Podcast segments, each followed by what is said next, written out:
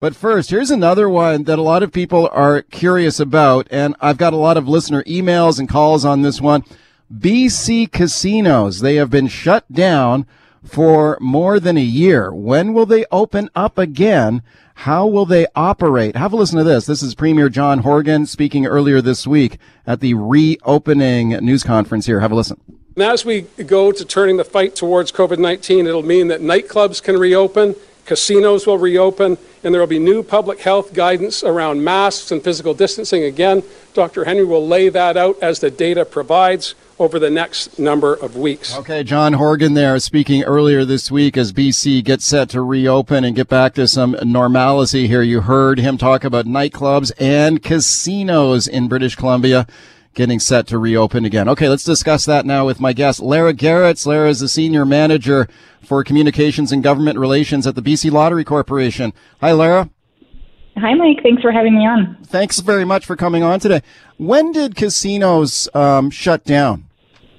Uh, casinos uh, first shut down back in, in March of 2020, so about yeah. 14 months ago. So, uh, like you were saying, we're so excited to kind of get back to normal and to be able to reopen our facilities as early as July 1st, uh, fingers crossed, so that we can start bringing people back together for, for gambling entertainment in, in a safe and fun way. Right, man, that's a long shutdown. Boy, since March, you've been shut down for over a year here. And uh, what has been the impact of that on uh, on the casino operations in BC Lottery Corporation. Did you guys have to lay off a lot of staff? So here in BC, we partner with private sector casino operators that operate casinos and community gaming centers on our behalf. And, you know, it's been a really challenging time for our industry overall. There's 10,000 uh, people from across British Columbia who are directly employed by the casino industry. So, you know, they're very excited to get back to work. There's so much joy uh, in the conversations this week uh, as we start to pull together our plans to reopen as July, as early as July 1st. Right. We're hearing about some other sectors as they start to ramp up again, like notably the hotel business, for example, with a lot of people who are laid off or, you know, told we don't know when you'll be coming back to work. And then suddenly uh, they've got to recall a lot of people back to work. I, I, wonder if the casinos could be in a bit of a jam in uh, in hiring staff and getting people to come back. Maybe a lot of people have moved on to other jobs. Have you heard anything on that? Well, well, here's the good news: is that we've been working with our service providers behind the scenes for the past year to to prepare to reopen our facility, uh, facilities as soon as the provincial health officer says we can. Right. So those facilities are really ready to reopen. So the the um, work now is to bring back those 10,000 employees to get them trained up on our new health and safety measures uh, so that we can open uh, as early as July 1st. So we're confident that we'll be able to reopen safely and efficiently as soon right. as the provincial health officer gives us the green light. Right. BC casinos, of course, a big revenue generator for, for government. That's a lot of money that's been put on hold. How much revenue is typically generated by the casino business in BC? Well, uh, I, can't, I can't tell you about last year because uh, there was no revenue generated. yeah. But in uh, 2018, 2019, uh, BCLC delivered 1.4 billion overall to the province of BC, and that goes towards lots of good things like healthcare, education, community programs. Um, and of, of that, about 929 million was generated by casinos and community gaming centers. So it's a huge source of revenue for the province. The money's going back to good things, and that's a big part of why we're so excited to reopen, not only to provide that entertainment for our players, but to yeah. get that money flowing back to support so many good things across our province. Okay, speaking to Lara Garrett, Lara from the uh, BC Lottery Corporation, uh, manager of government relations there. Let's talk about how this reopening is is going to happen, Lara. So you mentioned that July July 1st is the target date, correct? It's as early as July 1st. Um, mm-hmm. That's what the provincial health officer announced earlier this week. So, of course, we need to see those COVID numbers uh, keep going down. We need to see those vaccination rates keep going up. Um, but we're eager um, and we're ready to rock as soon as we get that green light to reopen. Right. How many casinos are there in the province? There's 38 facilities across the province, um, wow. and they're operated by about 14 different uh, service providers. Right, right. Okay, so July 1st, starting to reopen again, you hope. Will, if people are visiting a casino at that time, will they see new safety measures in place there? Absolutely. I think that, you know, f- casinos are going to look a little bit different um, from when our players visited them pre pandemic, of course. So things like table games, slot machines, and other gambling equipment, they're going to be spaced out to support physical distancing wherever possible. There's going to be new uh, physical barriers. These are already in place and ready to go, um, where physical distancing is a bit more challenging, perhaps where a dealer is interacting with a player or at the cash cage, for example. And then another big change is that the occupancy is going to be limited when we first reopen. So there's only going to be as many players allowed in as there are active gaming seats. So there's not going to be kind of people congregating around um, like you may have seen pre-pandemic. Um, but you know, as we slowly reopen and take a careful, considerate approach, we'll get back to normal, and, and we're excited to be reopening um, as soon as we can at this point. Okay, so with the occupancy limits there, so what you'd be counting the number of people going in and limiting the number of people in each facility? Is that is that how it's going to work? It's going to really um, depend on each individual facility, on the layout, on the size of the facility. Um, as I mentioned, everything's going to be spaced out, so there's going to be less gaming seats on the gaming floor, but there'll only be allowed as many players in as there are those seats on the gaming floor. So lots of space, lots of protective barriers. The safety of our players and, of course, our people is always our number one priority. Right. You mentioned, like, you know, what people go into a casino they're familiar with seeing those slot machines lined up like right next to each other, sort of long banks of, of slot machines and people sitting beside each other. Has mm-hmm. have you guys been forced to kind of move out a lot of a lot of slot machines off the floor in order to in order to space them out? Not to not to necessarily move them up off the floor, uh, but to remove chairs and um, you know make them not accessible to players. So moving slot machines is quite a feat. Um, yeah. But they, you know, every second slot machine, for example, um, may be available to players again to support that physical distancing and to make sure that everybody is playing in the safest way possible. Okay, what about like uh, card games? Like if people are playing poker or whatever, and and players may be touching cards that other players had touched, or you know, the dice at the craps table. How do you how do you deal with that? Well, what we're thinking at this point, and, and I have to say that we still need to work, you know, quite closely with the provincial health officer and WorkSafe BC on on our measures because things are changing uh, quite quickly. Um, but at this point, what we're thinking is that the availability of some of those cards games may be a bit different. Um, and that players won't be able to touch the playing cards. They'll probably be oh. dealt face up and handled exclusively by a dealer who's dealing from behind a plexiglass barrier, for example. Wow. Wow. How do you play poker without touching your cards? I wondered if you were a poker player. Um, poker, traditional poker, may not be offered when we uh, ah. first reopen, but there are some poker variant games that may be offered um, where players still aren't allowed to touch the cards. The dealer deals face up, organizes the cards from the highest, lowest value for players.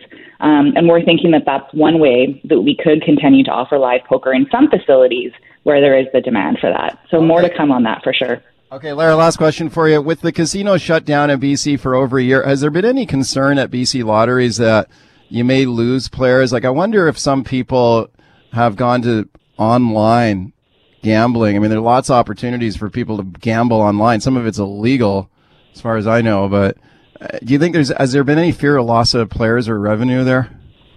You know what? This actually has been a really uh, great success story for BCLC over the past 14 months, in that we do have an online um, uh, gambling website called PlayNow.com, and it was already the fastest growing channel of our business. But you know, over the past 14 months, it's more than doubled in its popularity. I think we saw an 84% increase in new players.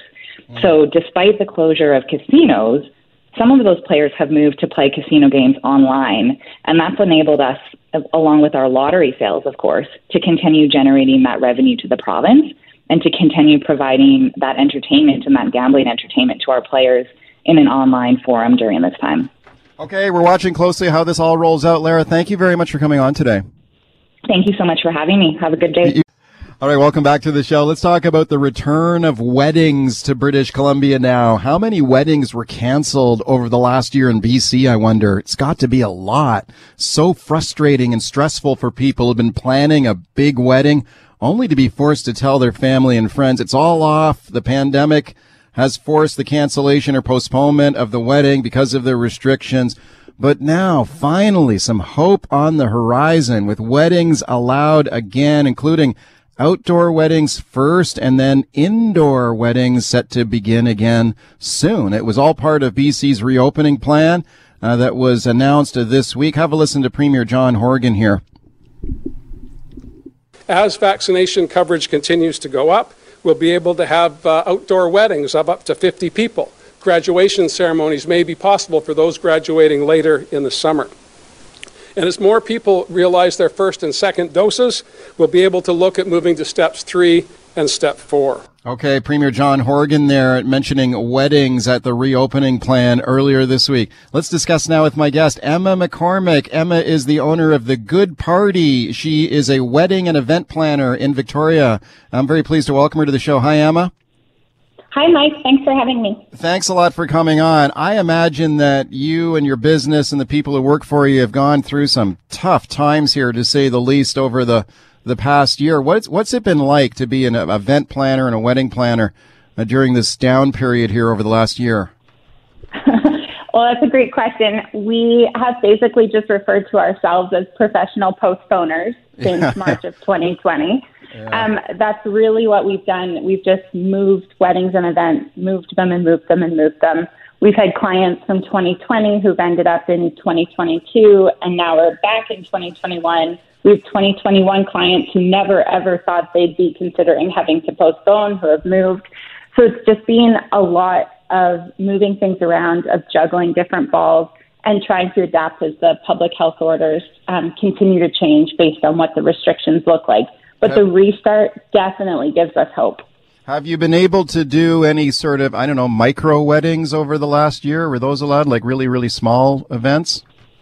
Oh, absolutely. Yeah. yeah. It was uh, a bit of a learning curve, but we got there eventually. So, sort of starting last May, um, we were able to have a lot of elopements and micro weddings. So, typically that looks like groups under 10 or 12 yeah. um, depending on what the public health order was at the time. And then last summer, there was that brief period, kind of for about three months from early July through October, when we were able to have up to 50 people again. So we had a handful of clients who went ahead last summer with like true pandemic weddings, um, which definitely looks different than regular weddings, but was a really good way for them to get married if that was what was important to them. They just wanted to tie the knot instead of necessarily having like the big, huge party with hundreds of people.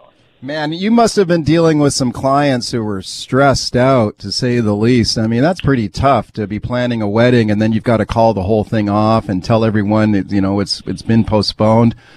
I guess you you probably heard some pretty I don't know, you probably had some pretty upset clients, I imagine. Yeah, the emotions have definitely run high for everyone this year, and yeah. not just for the couple, for the family as well. Like so many here on Vancouver Island, we're a huge destination for weddings. More than 50% of our clients actually aren't even based on the island. So they're coming from Vancouver, they're coming from Alberta, they're coming from Toronto, and lots are coming internationally to BC as well. Like it's a huge wedding destination for people who want that like West Coast wedding. And so the travel restrictions and the border closures have also made for a lot of heartache for people who just can't get here or for families who are separated. So we had weddings go ahead last year where like the entirety of the groom's family was in Europe. Um, so we had Zoom weddings and oh. all sorts of different things, drive-in weddings. It looked very oh. different, but the couples who wanted to get married, they really did make it work last oh, year. man, what a crazy time it's been. Well, now we've got some hope on the horizon here, as you mentioned. So, what was your reaction this week, Emma, when you heard the news that weddings could be back on here as we reopen? Oh, it, Mike, it was so exciting. We have been waiting for this. Like, we really, really have been. Um, our team was just listening to the announcements and really, really hoping that we would see that 50 person um, gathering number return. So that was huge for us. But now the immediate the kind of consequences of the announcement of the restart plan is what exactly does that look like in practice? And how exactly does the public health order read um, so we can understand what is possible for our clients and our clients who are supposedly getting married in the next few weeks, and then also our clients who are getting married starting in July and into September. So, how will those weddings look different from maybe what we were initially planning for? Right. And what's your understanding of what's allowed now and what will be allowed in the future? Because we're hearing that you could have an outdoor wedding right now with up to 50 people. Is that correct? So it's I think the best way to answer this question is it is complicated. So the restart program um, was announced obviously on Tuesday afternoon. And the public health order was actually made public to us, the events and gatherings one last night around 5 p.m. on the government's website. And the wording um, is a little bit contradictory in places, and there is differences from what we're reading on the BC CDC website versus what's on the government's website. Um, oh. So, right, yeah, it's just unpacking it is a bit of a nightmare. Um, but we're starting to get there, and the best resources are actually through the health authorities. So we have some great contacts at Vancouver Island Health Authority, and I'm sure it's the same for the planners and vendors in um, the Lower Mainland and across BC. But they're a really good resource to go to. So right now, as we understand it, we can have 50 people outdoors for ceremonies. Whether you can have a seated outdoor reception, which would be food and drink service, is a little bit up in the air. Um, on one website, it reads absolutely no socializing before, during, or after, and that would include receptions. So it re- really would just be a ceremony only. Um, but on the public health order, which was released last night, it does read that we could have food and beverage service, but no dancing. So as things start to progress, I think we're going to see um, some changes to some of the wording on the website so we can get a clearer picture of what clients can actually do in the coming weeks and months. Oh man, that's tough. Boy, that's uh, tough to run. tough to run a business when the rules are, are not clear. But I'm sure they'll be made clear here in in, in the days ahead. What about um, like an indoor wedding? What's your understanding of when that will be allowed? So indoor weddings, um, are under 10 people right now, and that includes the officiant and it includes the couple, but that doesn't include additional um, event staff. So we have been able to do sort of similar elopements under those rules um, for those past few months. Um, there's a fine line on the website, on all of the websites and communication between what is an organized event or gathering and what is a personal gathering. And sometimes there's um, misconception and confusion, confusion there. But weddings are for sure organized gatherings, and that's being made clear um, across the board on the government's website. Right. So, uh, could you have an indoor wedding later this year, like starting in June or or July, maybe, or what? Is that not clear? Yeah. Or? It is. It's starting to become more clear. So we're. Yeah. It's looking like by mid June we'll be able to have an indoor wedding uh, yeah. with up to 50 people, at least right. a ceremony with everyone seated. What that looks like for a reception and food and beverage service remains uncertain at this point. So, with our yeah. couples and clients in particular who are planning for this summer, um, we're really keeping them kind of like holding them at bay a little right now while we really work through what's going to be possible because um, it will also depend on the venues they're at. It's going to look different on people's private par- properties and backyard weddings than it will look at a hall or a traditional wedding venue. Okay, man, oh man. Also, that's a complex puzzle you're putting together there, Emma. Okay, speaking to Emma McCormick from the Good Party, she is a wedding and event planner in Victoria. So, uh, is your phone, uh, like ringing off the proverbial hook here as people phone you up and say if they think like, wow, I can have a big wedding this summer, maybe? Yeah, definitely. So for our existing weddings, we probably have about 60 that are still holding on for this summer. What that looks like as far as if they'll have 10 people or if they can have 100 people does remain unclear. So we've definitely been in touch with all of our clients. We've heard from them. Um, and then separately, we've had a lot of phone calls from people who are really ready to start celebrating the things that were missed last year. So for some of them, these are people who didn't have planners before and now want to bring us on board and are looking for assistance. But we saw an inquiry come in this morning for a housewarming party. They moved into their dream house um, during 2020 and now they're ready to have a party and really celebrate that. All right, welcome back as we continue talking about the return of weddings to British Columbia. My guest is Emma McCormick. She's the owner of the Good Party in Victoria. She's a wedding and event planner. Things getting busier for Emma these days with the reopening plan announced this week. Phone lines are open. Phone me and tell me your stories on this one. Have you had a wedding uh, postponed or delayed because of the pandemic? I'd love to hear from you. 604 280 9898 is the number. Star 9898, toll free on yourself. Phil on the line in Nanaimo. Hey, Phil. Hey guys, um, yeah, COVID, you know, isn't isn't exactly a bad thing because it's postponed our wedding a couple times. Um, I'm I'm actually was supposed to get married June 2020, and uh, we postponed it um, till this year, July, and then uh, actually August, and we weren't too sure what was going to happen with uh, with everything, how many people and all that. So we we decided just to postpone until next August 2022. So yeah, boy, that's uh, what a that's what a drag. You know? Everybody's been really cool. Like our our uh, venue, uh, all our all our vendors have have been really cool. They've they've kept their deposits. They've let us rebook three, two times. So, you know, everyone's you know everyone's been pretty cool with it. So we're we're happy with that. And it's and we want we want a good wedding. We want uh, everybody to be there with not having to wear masks, no no restrictions. You know, it's right. our first wedding each, so it's it's got to be the way we want it. So okay. Phil, congratulations. Thanks a lot for sharing that story. I hope things go well for you next year. That was interesting what he said there, Emma, that they want to have a wedding with no one being required to wear, wear masks at the wedding. So he, he wants to delay until, until next year. Are you hearing anything like that from any of your clients? Oh, absolutely. Like people want to party and a true, true party with like no masks, no restrictions, hugs everywhere, like yeah. packed dance floor. You know, like that's that's what a lot of people want and have always dreamed of for their wedding. And so for couples who really are looking for that, it's looking like September or later is when they should be planning for. A lot of our 2020 and 2021 couples have postponed to 2022.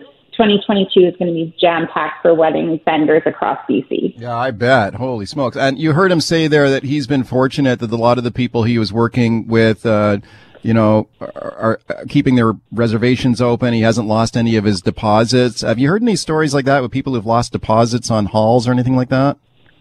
Yeah, it's been there's been lots of ups and downs for people as they as yeah. they've navigated through this. But for the most part, we've seen vendors be really flexible with moving um, clients, contracts, deposits, payments, everything kind of being moved through and just like Phil was saying, like we've had clients who have moved forward two, three, four times um, as they bumped forward, like six months here, three months there, six months again. And all of the vendors that we've been working with have been fantastic to deal with. And sometimes it means a small change fee to like 2022 pricing, but for the most part, people have been able to honor contracts. Okay, star 9898 is the number to call me on your cell. Steve on the line in Campbell River. Hey, Steve. Hey, Mike. We were supposed to get married uh, August 2020, and we postponed it until 2022 for a couple of reasons. Number one, I work in the casino, so I haven't been working for over a year, wow. which makes it terrible. Yeah. Uh, and then the other piece is we've got a lot of family traveling from across the country. So, A, the travel restrictions, and B, financially for everyone, uh, it's been a tough year. So we don't want to yeah. be like, hey, you know, head out to BC for a wedding and put more strain on people that are already stressed out. Yeah, no, good point. Thank you, Steve, for that, for sharing that. And are you hearing similar stories to that, Emma? Yeah, definitely. Like people are traveling from all over, and because we don't have a clear sense of what in, what and when international travel will open up, a lot of people who have that as a priority and aren't into having a Zoom wedding or broadcasting things on the internet, they're going to wait it out until the borders open up again.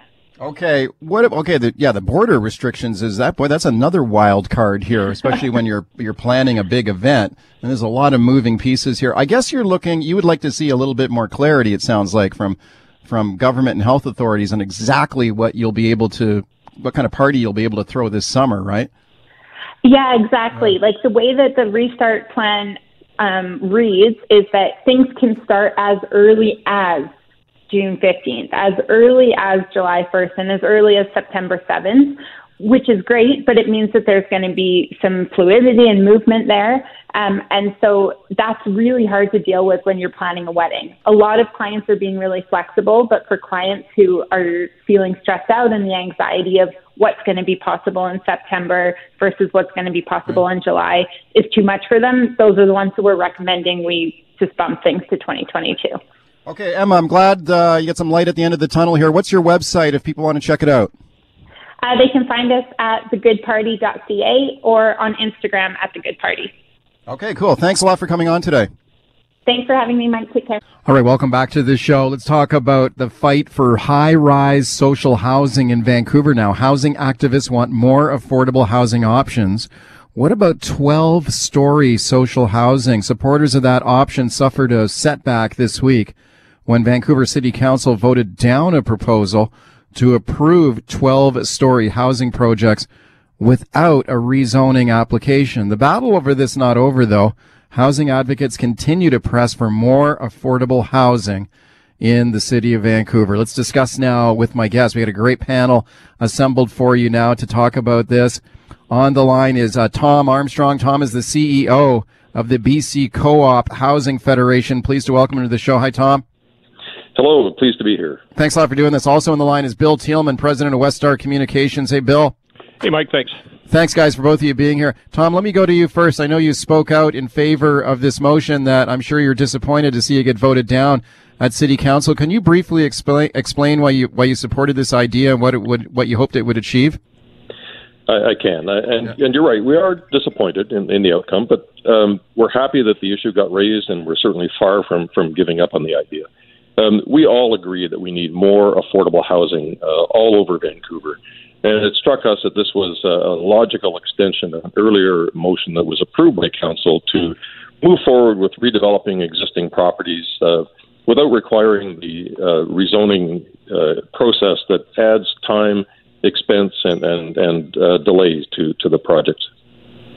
Okay, and uh, Bill, I know that you were opposed to the idea. Can you explain if this had gone through, why you were concerned about it? Sure, Mike. I, I called this motion really an affront to democracy because it's removing, it would have removed the right of citizens of Vancouver to say, uh, there's a proposal here. It's going to be 12 stories next to my house or in my neighborhood. It doesn't fit in at all with any of the existing housing situations. It's inconvenient to and and uh, uncomfortable situation. Um, but as it stands now, they can still go ahead with that, but they have to go to city council. They have to do public consultations. There has to be right. recorded vote. That took all this away and just leaves it to city staff to decide. So you wake up one morning and you find out there's a 12-story building going up next to yours or across the street from your house, and that's just not democratic. It's not right. And so, so I'm really pleased that the vast majority of council agreed with that. And, and I, it's not a knock on co-op housing. I support co-op housing. I've lived in co-op housing, but it has to, you know, everything needs to fit in so that everybody can get along properly. So it gets down to like a, a NIMBY argument, then, right? Like no, I don't think it's a NIMBY argument. I, I, I, think I, I think it's a democratic argument, and I also, you know, if you put social housing and have it stick out like a sore thumb in a neighborhood, there's going to be a stigma with that as well. Like social housing exists. I live next to a co-op right now. It's perfectly fine. It's just not 12 stories. Okay, Tom Armstrong, what do you say about that? Well, you know, I've heard the democracy argument. I think, frankly, it's a bit of a smokescreen. I, I went back and checked. I couldn't find a definition of democracy that gives you the right to decide who lives next door to you. Um, this is, um, you know, we have councillors. They're elected on a four-year cycle. Uh, they run on platforms that lay out uh, their housing policies, and then they, they implement them over the time that they're they're sitting around that council table. And the, the real issue here is, you know, what are the barriers and the obstacles to getting more affordable housing into all of the communities in, in Vancouver? You know, I, I had my ear to the window uh, when the council was debating this and listening to, uh, you know, more than 120 speakers. I didn't hear the sound of 100 bulldozers uh, revving up to, you know, plow Kitsilano under. Um, you know, I think that that was a, a, a very uh, democratic process. Taking uh, to a public hearing the notion of just having a conversation. Like, let's ask staff to do the diligence, bring back a recommendation to council that we can then debate yeah. in full at another public hearing. If that's not democracy in action, frankly, I don't know what is. Okay, well, let's what, listen what, to. Hang on a sec, Bill. Just sure. before you respond to that, I want to play uh, a short montage here of some of the speakers on this because this was certainly a, a hotly debated idea to allow 12 story social housing projects to go ahead without a rezoning application. Uh, there were passionate speakers on both sides of this at City Council. Let's have a listen to what that sounded like.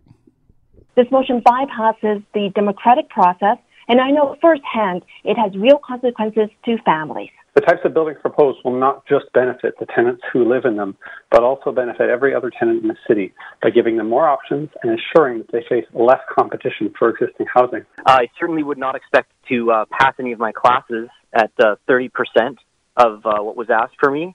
Uh, And uh, certainly, I wouldn't expect to get a degree if I uh, fulfilled 30% of the requirements. Getting social housing into every neighborhood in the city instead of loading up select few neighborhoods.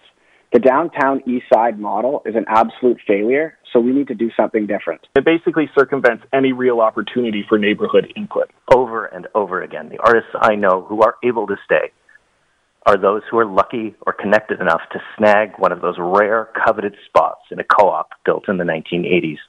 Co-ops and nonprofit housing are the last decent shot artists in the city have of not being forced out. Okay, just a little sample there of some of the debates and the speakers at this motion at City Council is hotly contested here on fast tracking uh, social housing, high rise social housing. So, Bill Tieleman, let me go back to you. Like, I believe there was a project in your neighborhood that was proposed, right, in, in Kitsilano? There, is that... There's there is a 12-story proposal at Arbutus and 8th right now, which is not far from me. But what this proposal would have done is uh, in about 60 over 60 sites across the city in Kitsilano, Fairview, Mount Pleasant, Grandview Woodland, uh, it would have allowed uh, those buildings potentially to be up to 12 stories without a public hearing. And Tom was being a bit disingenuous. He talked about staff coming back to council. If that motion, that one motion with one hearing passed then staff would be deciding the heights and the density, over height, over density, for most of uh, most of Vancouver, really.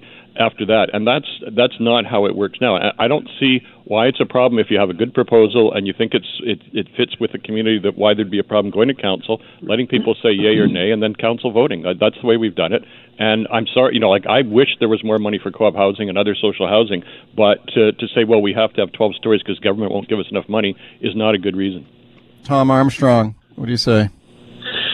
Well, I think Bill's reading a different report than than uh, than I saw. And we're not saying that every building has to be 12 stories. We're saying that sometimes the economics of, of a new housing development or redevelopment uh, require you to build additional density on a site so that it can be affordable on day one for people to move in. I mean, if you, you listen to that speaker who talked about those rare, coveted units uh, in co-ops. Well, the, the reason they're rare and, and coveted is because people have been finding excuses not to build more affordable housing in the city of Vancouver for years. And and it's it's not good enough to say I don't like this proposal, I don't like that proposal unless you're coming forward with another idea to cure what is a crisis in supply and affordability in the city. So this was an idea that we thought had merit. Uh, it was going to be taken uh, back to staff to bring back to council uh, to have a discussion about how we increase the number of affordable homes in a city where, where the majority, uh, more than half of the people living in the city are, are renters, and those options need to be expanded for everyone. Uh, it's think- not good enough for the comfortably housed to say um, we're going to keep uh, the status quo so that so that the same number of people uh, stay in, in the crisis situation they're in. Okay, Tom Armstrong, do you think that you heard Bill Tieleman say this is not a NIMBY thing. This is about local democracy, and people should have a, a say if a high-rise building is going to be built next to them. Every everyone will say they believe in we need more affordable housing. We believe in social housing. That's all good. But do you think it really does get down to a NIMBY thing? Like at the end of the day, there's there's local opposition when you want to put a housing project into someone's neighborhood, and the people who are already there don't want it. Well, I think if you listen to the speakers, and you know, this is another um, know, that the, the, the complaint is this is an undemocratic process, I think ignores the fact that 120 people got a chance to have their say in front of council. The majority of people who spoke against the motion began their remarks by saying, I support uh, social housing or I support affordable housing. Well, right. um, then then why aren't we talking about a way to build more of it, and and instead of a way to stop uh, new ideas that come forward to add to the stock of affordable housing. I, I leave you to draw your own conclusion on that. Bill Tieleman, what do you say to that? Well, I, I want to read the motion that Councillor Christine Boyle uh, re, uh, put before Council was voted down. It says uh, options uh, for uh, to enable more social housing projects to proceed without a rezoning without a rezoning, and that's what we're talking about. We're not talking about so one vote to allow infinite number of uh, social housing projects up to 12 stories. That is not, in my view, local democracy. It's not good civic engagement. It's not the way you have a consultative process with citizens who, pay, who are taxpayers and pay the bills. And so, you know, it's fine to say we all want more social housing, but there aren't, I mean, I don't think Tom can point to project after project that's been rejected by city council uh, prior to this that was 6, 8, 10, 12 stories that fit in the neighborhood. I don't think there's been that many proposals. This is a, an attempt to slip it all by. They passed a motion in April for uh, to bump it up to six stories, even though in Kitsilano and Fairview and other parts of Vancouver, the limit for height uh, and density is four stories. They fired that one through, and they thought, well, let's go, we got okay. six, let's go for twelve. And that, and unfortunately, it was stopped in its tracks. But it's, okay. it's, it's if it comes back, it's going to be a problem. All right. Welcome back as we continue talking about the fight for high rise social housing in Vancouver with my guests, Bill Tieleman, Tom Armstrong. Your calls to them. There are lots of them, so let's get right to them. Steve in Victoria. Hey, Steve. Hey, uh, I lived in a co op for a period of time out here in Victoria, and, you know, the, the older sites, they, they're spread out. They're usually townhouses and stuff. And it's time to like revitalize them. And why not build them up? Go up, uh, raise the um, the floor height, like move it up to twelve stories. I mean, there's so many people who want to move to Greater Vancouver and Greater Victoria and stuff. We need to densify. We can't stick with these single housing options anymore. Okay, thanks for the call. Well, uh, Tom, I'm sure you would agree with him. What is the status of building? co-op housing, like the co-op housing that does exist right now, as you mentioned, is kind of precious housing. Love, a lot of people would love to live in a co-op housing unit. There, there's not a lot of them being built anymore. Like when was the last one built? Co-op. Well, we're we're actually just at the uh, we're on the cusp of a new building boom in co-ops. The the province has come to the table with an unprecedented investment in in new homes. But the caller is is right. The bulk of co-ops were built under federal programs in the 80s and early 90s, and a lot of those buildings are coming to the end of their their useful life cycle. They're they're not uh, densified according to you know current zoning, and they need to be redeveloped. Um, but uh, you know you run into the economics of development. You can't redevelop a co-op at the density that exists now, and and there's a housing crisis. Uh, so you put the two of those uh, factors together, and you have to do exactly what the caller was suggesting. Okay, Bill. So what's wrong with that? Well, there's lots of problems with it. We have zoning for reasons, and it's so that everybody can live together comfortably in their city and, and, and go along with that. If you want to remove the housing, uh, the zoning restrictions for co-op housing and social housing, then why not just remove them all and say it's a free-for-all? And the reason we don't do that is you get urban sprawl, you get uh, disastrous uh, design, you get all sorts of problems, and and that's one of the things that some of the bylaws and zoning laws in Victoria and Vancouver were designed to to avoid in the first place. And so we're, we, you know, I don't want to, for example, I live on West Broadway. I don't want to live in a canyon of 12 story buildings or, or 20 story buildings or 30 story buildings. Uh, I don't want to live in New York or, or Tokyo kind of style uh, place. And so I think that, you know, I feel sorry for cause, and the co op movement because it is hard to find the funding on the one hand. On the other hand, if you want to see a real backlash against social housing, start building over height, over density buildings all over the place, and people will uh, really react poorly to it. It, it should fit in with the community that exists now. Okay. Well, we don't need sympathy. Okay. We, we need we need commitment to new homes. I hope Bill's not pretending here that 12 stories is the tipping point for him because he came out a couple of weeks ago and spoke against six stories as well. I'm, so. I'm, I'm speaking against 36 stories in West End, two uh, two two-story apartment buildings that are being put knocked down, and thir- two 36-story towers are going to go up if council votes on that one as well. I I just I'm I don't care if it's social housing or for-profit housing or condos or rental. I don't think that you go and and basically over-densify and over-height buildings willy-nilly uh, without democratic input on it from the citizens who actually have to pay the bills and live in the city. So uh-huh. let's just ring fence the city and and tell people uh, if they don't already have a home uh, in Vancouver, they're out of luck. They should just drive east until they can afford something. no, that's, that's not, not, not the, the case at all. That's not the case at all. You're hoping to build 12-story apartments all over the city and go against all the existing zoning rules because it's cheaper and easier to do. And I don't agree with you. It's not because it's cheaper and easier, Bill. It's because it's viable.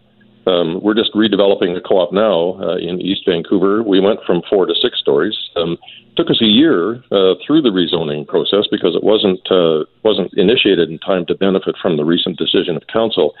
Just the process of rezoning to go from four to six stories added almost a million dollars uh, to the development process, which in a nonprofit situation travels straight to rents for, for low and moderate income members, and that's two to three hundred dollars per unit per month. So we're not talking about uh, you know the the fantasy housing that some people imagine could be built on, on their notion of uh, low density zoning. We're talking about what it takes to add affordable homes uh, to communities all over Vancouver. Okay, let's squeeze in another phone call here. Rick calling from Port Moody. Go ahead, Rick. Hi, gentlemen. It, it, I really uh, appreciate you taking my call. Thank you very much, Mike. You know what? Uh, for me, I really look at this, and it, it's not a case of, uh, of NIMBYism. It's a case of democracy, and you can't have two-tier democracy. Uh, uh, it's you know plain and simple. You um you you follow the process, and if, if you change it for one, you change it for all, and if you don't change it, if you can't do that, then you you you don't change it. I mean, I, I see this as part of that that leftist movement that we see everywhere in, in, in governments going on, and, and this, this frustrates me and annoys me to say that, you know, because of social housing, which, regardless of what it is, to say that you have the right to sidestep democracy is just annoying and ridiculous. Okay, Rick, thank you for the call. We just have one minute left. Tom, how would you respond to that?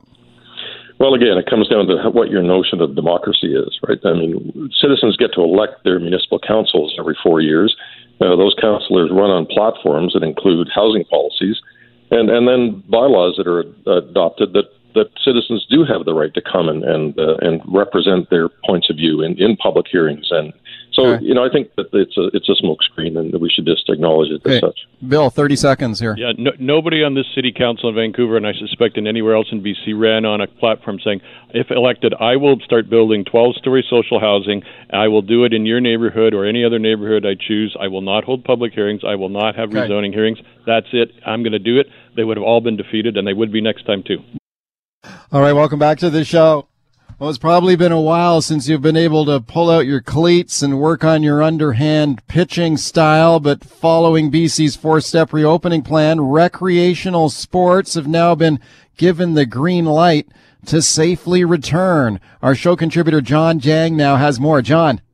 Good morning, Mike. Now, we know, based on our conversation on the show this morning, that casinos are all in with their reopening plans, and you might be saying, I do with all the potential weddings that are happening this summer. But when you're not testing your luck and you're not exchanging vows, what about the rec sports that you haven't had a chance to play in over a year? Chris McNally is a managing partner with Urban Rec, one of Vancouver's largest sports and social clubs. And Chris, you've had a couple of days now to let the reopening plans just sort of sink in. So, what is your reaction to the possibility of rec sports indeed coming back here over the next few months? Yeah, it's interesting. Uh, we have two primary reactions. One is excitement to be able to get back to playing, and the majority of our leagues at this time of the year are outdoors, so we really do fit into that mix: beach volleyball, slow pitch softball, soccer. So we're really confident we can meet the safety requirements. But that's the second part of our reaction is there is a huge responsibility for us to facilitate safe return to play in order for us to be able to continue to operate, and that's obviously what we want for everyone. So I think we're we're challenged right now, not knowing exactly how we can return to play safely, and we're hopeful that we get some guidance on that relatively shortly. I can just hear the excitement in your voice, and I think it's a breath of fresh air. Going into the announcement this week, I had spoken with reps from different industries, different sectors, and there was a bit of pessimism that maybe they shouldn't get their hopes up. But in speaking with several of those reps since, it was better news than anyone could have anticipated. Now, for you and your team, Chris, I guess it's just a matter of planning and then preparing for uh, opening day. Yeah, I think I think we've held a ton of optimism for an eventual return to play and didn't anticipate it would be quite as quick, maybe as they've come with, which is exciting. And the majority of our optimism comes from the fact that our participants haven't quit on us. They continue to register and be refunded and register again as every season goes by. And and so we're not even actually intimidated by ensuring we meet the standards because every time we've had the opportunity to operate and we've been given the guidelines, we've run leagues safely. We've had no transmissions in our leagues, and we've had a very, very positive experience at every opportunity to run all of our operations. And so we've remained optimistic that we could get back. I think now, like you say, the responsibility weighs a little heavy, but it's a challenge we're looking forward to. And our staff are so excited. Our participants are emailing us right now. Like it's just a nonstop flow of participants interested in, okay, let's go. when can we start?